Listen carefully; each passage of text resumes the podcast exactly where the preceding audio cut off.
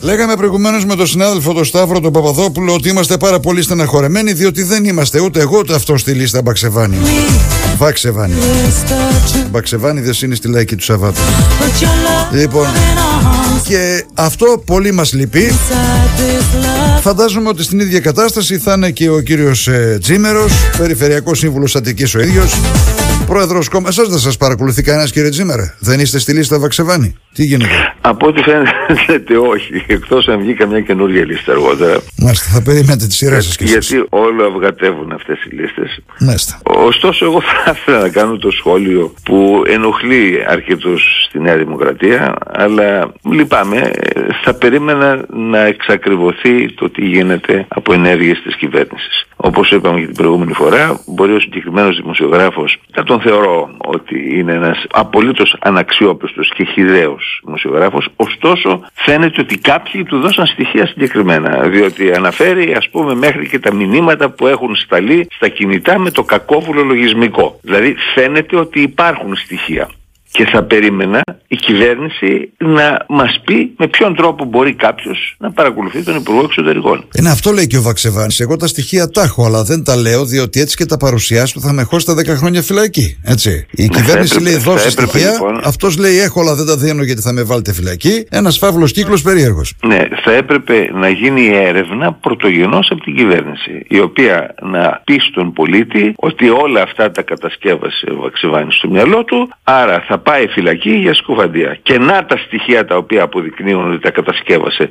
ο Βαξεβάης ναι. στο μυαλό του. Ή να μας πει ότι παρακολουθούνταν όντως διάφοροι πολιτικοί. Από αυτόν μπορεί να είναι ξένες υπηρεσίες, μπορεί να είναι επιχειρηματικά συμφέροντα, μπορεί να είναι χίλια δυο. Αλλά πρέπει να ξέρουμε αν είναι ασφαλείς οι επικοινωνίες του Υπουργού Εξωτερικών. Και επειδή υπάρχει ο Υπουργός Εξωτερικών, γι' αυτό το είπα και δεύτερη φορά, υποθέτω ότι αυτό το γνωρίζουν και άλλα κράτη. Δηλαδή όταν παρακολουθείς τις συνομιλίες του Υπουργού Υπουργού Εξωτερικών, ο οποίος μιλάει με υπουργούς εξωτερικών άλλων είναι σαν να τους παρακολουθείς και εκείνους. Που σημαίνει ότι οι μυστικές υπηρεσίες των άλλων κρατών δεν νομίζω να μείνουν με σταυρωμένα τα χέρια. Αλλά μου κάνει εντύπωση γιατί δεν αναλαμβάνει αυτή την πρωτοβουλία η κυβέρνηση. Γιατί ο πολίτης πρέπει να ξέρει είναι ασφαλείς οι συνομιλίες κορυφαίων πολιτικών παραγόντων από αυτά που λένε τέλος πάντων εξαρτώνται τα εθνικά θέματα. Δεν είναι μόνο τα κομματικά, τα μικροκομματικά. Παρακολουθώ τον έναν υπουργό ή τον άλλο, ξέρω εγώ, να δω τι λέει, μήπως ε, φοβάμαι μη με ρίξει, ας πούμε, έτσι όπως προσπαθεί να το πουλήσει ο Αξεβάνη.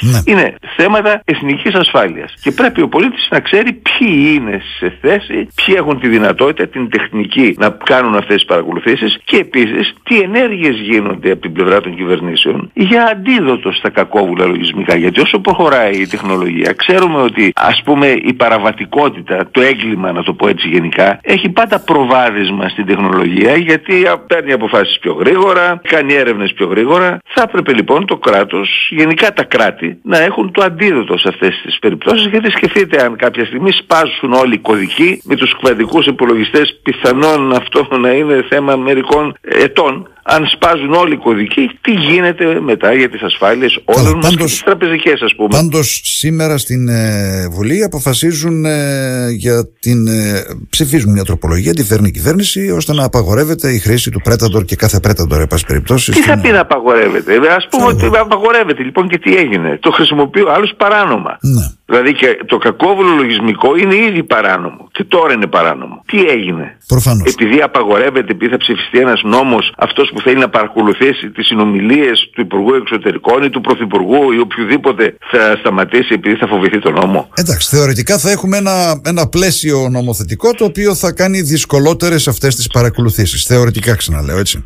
δυσκολότερες αλλά όχι αδύνατες και επίσης αν κάποιος θέλει να παρακολουθήσει θα το κάνει και μάλιστα θα φτάσουμε στο σημείο οι νόμοι οι ίδιοι να εμποδίζουν και την έρευνα. Γιατί ο νόμος για το δημοσιογραφικό απόρριτο παρά είναι ας πούμε πώς να πω προστατευτικός ως προς τις πηγές κάποιου δημοσιογράφου. Ε, θα έπρεπε δηλαδή ο Βαξεβάνης να κληθεί να υπερασπίσει τον εαυτό του. Γι' αυτό χρειάζεται η μήνυση ώστε να ενεργοποιηθεί πια η υπεράσπιση του και η υπερασπίση υπερασπίζοντας τον εαυτό του να εμφανίσει τα στοιχεία. Ε, γιατί ο νόμος αυτός προστατεύει την πηγή και όχι τα ντοκουμέντα. Δηλαδή δεν μπορεί να πει ο δημοσιογράφος ότι εγώ λέω τα πάντα, δημοσιεύω τα πάντα, αλλά δεν σας δείχνω τα ντοκουμέντα που έχω, τις ηχογραφίες που έχω. Μπορεί να πει δεν σας λέω αυτόν που μου τα έδωσε ή αυτόν που μου κάρφωσε ξέρω εγώ ή αυτόν που μου έδωσε τη δυνατότητα να χρησιμοποιήσω εγώ το Predator. Αλλά τα ντοκουμέντα, τα ηχογραφημένα ή τα βιντεοσκοπημένα, δεν ξέρω με ποιο τρόπο γίνονται αυτές τις καταγραφές. Ο ίδιος ο Βαξεβάνης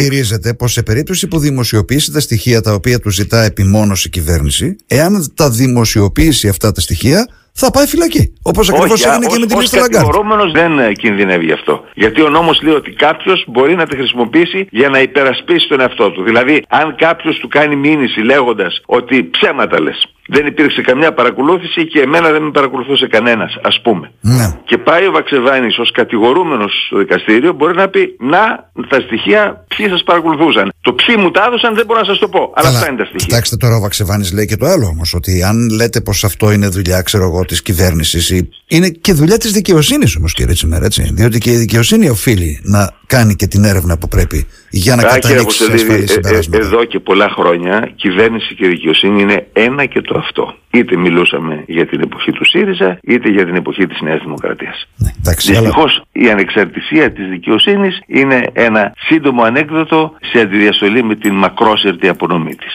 Μακάρι να φτάσουμε σε ένα σημείο τέτοιας οριμότητας του πολιτικού μας βίου που η δικαιοσύνη να είναι πραγματικά ανεξάρτητη.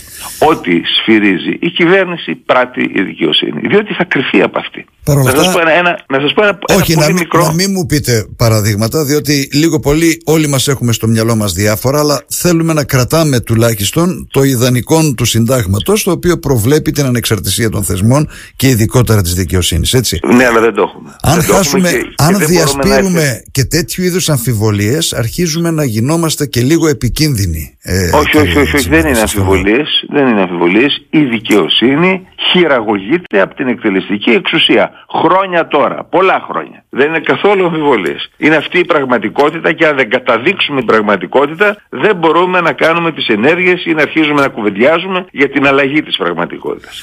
Λοιπόν, Έγινε τώρα ο κύριος, ο κύριος Τσίπρας θα επαναδιαπραγματευτεί τα ραφάλ μας υποσχέθηκε έτσι, να ξέρετε. Μην, Αυτό είναι ένα άλλο απίθανο πράγμα. Δηλαδή από τη μια βλέπεις μια συμπεριφορά της κυβέρνησης η οποία δεν έχει καμιά σχέση με αυτό που θα ήθελες να ισχύει σε ένα σοβαρό κράτος και από την άλλη βλέπεις ότι η αντιπολίτευση είναι πολύ χειρότερη. Δηλαδή ο Τσίπρας είναι ο μεγαλύτερος υποστηρικτής του Μητσοτάκη ουσιαστικά. Πήγε στην ΕΑΒ και είπε την παρόλα που λένε όλοι οι σοσιαλιστές ας πούμε λαϊκιστές όταν επισκέπτονται μια κρατική εταιρεία η οποία λειτουργεί με άθλιο τρόπο για τους γνωστούς λόγους. Θυμάστε πριν από λίγο καιρό που η συμφωνία με τη Lockheed την άχθηκε στον αέρα ναι. γιατί οι συνδικαλιστές κάναν απεργία και δεν άφηναν τους τεχνικούς της Lockheed να πάνε ας πούμε να, να πιάσουν δουλειά. Έτσι. Αυτά τα απίθανα πράγματα τα οποία δεν άλλαξε η τωρινή κυβέρνηση, δεν έβαλε δηλαδή διαφορετικό πλαίσιο λειτουργίας αυτών των κρατικών εντός εισαγωγικών γιατί εμείς τις πληρώνουμε βιομηχανιών. Πήγε λοιπόν εκεί, είδε τους εργαζόμενους, διεκτραγώδησαν εργαζόμενοι, δεν έχουμε, θέλουμε και άλλους και άλλες προσλήψεις, ναι όλα τα, τα γνωστά και είπε μια παρόλα φεύγοντας. Ο Τσίπρας έτσι όπως λέει το ανέκδοτο να πούμε μία για να περνάει η ώρα ας πούμε, ότι θα επαναδιαπραγματευτώ τις συμφωνίες που έχει κάνει ε, αν αναλάβω την εξουσία και θα πρέπει να αναστεθούν ε, μέρη του έργου ας πούμε στην ελληνική βιομηχανία για να επεργούν πάλι οι συνδικαλιστές και να εμποδίζουν την είσοδο σε αυτούς που πάνε να πιάσουν δουλειά. Αλλά δεν σταμάτησε εκεί. Πήγε στο Γάλλο πρέσβη και του είπε ότι κοίταξε αρέσει, θα επαναδιαπραγματευτούμε. Τι θα πει αυτό, τι θα πει να επαναδιαπραγματευτεί κάποιος; Δηλαδή αν ο άλλος του πει ότι δεν επαναδιαπραγματεύουμε διότι το ελληνικό κράτος είναι ενιαίο, πρέπει να υπάρχει συνέχεια του κράτους,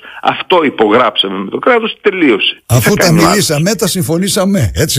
Ναι, ακριβώς. Τι θα κάνει ο άλλος, θα ακυρώσει δηλαδή τις αμυντικές συμφωνίες που ήταν επιτυχία. Εμείς το είπαμε αυτό, μόνο ότι κάποιοι μας κατηγορούν ότι στηρίζουμε τη Νέα Δημοκρατία, όπως είδατε δεν στηρίζουμε κανέναν, απλώς λέμε τα υπέρ και τα κατά, χωρίς να σκεφτόμαστε ότι αυτό βοηθάει τον μεν ή ξέρω εγώ δυσκολεύει τον δε. Τι θα συμβεί μετά, θα ακυρωθούν αυτές οι συμφωνίες που για πρώτη φορά μετά από πολλά χρόνια ενισχύθηκαν οι ένοπλες δυνάμεις, για πρώτη φορά φοβήθηκε ο Ερντογάν ενώ θυμάστε επί Τσίπρα είχαμε το απίστευτο δόγμα του ρίσκου, θα το ρισκάρουμε με την Τουρκία. Είναι ντροπή για τη χώρα να εκπροσωπείται από τέτοια αντιπολίτευση. Και θα έλεγα ότι είναι και ντροπή η κυβέρνηση της Νέας Δημοκρατίας να βάζει τόσο χαμηλά τον πύχη συγκρινόμενη με τον Τσίπρα και με την κυβέρνησή του. Καλημέρα, ευχαριστούμε πάρα πολύ.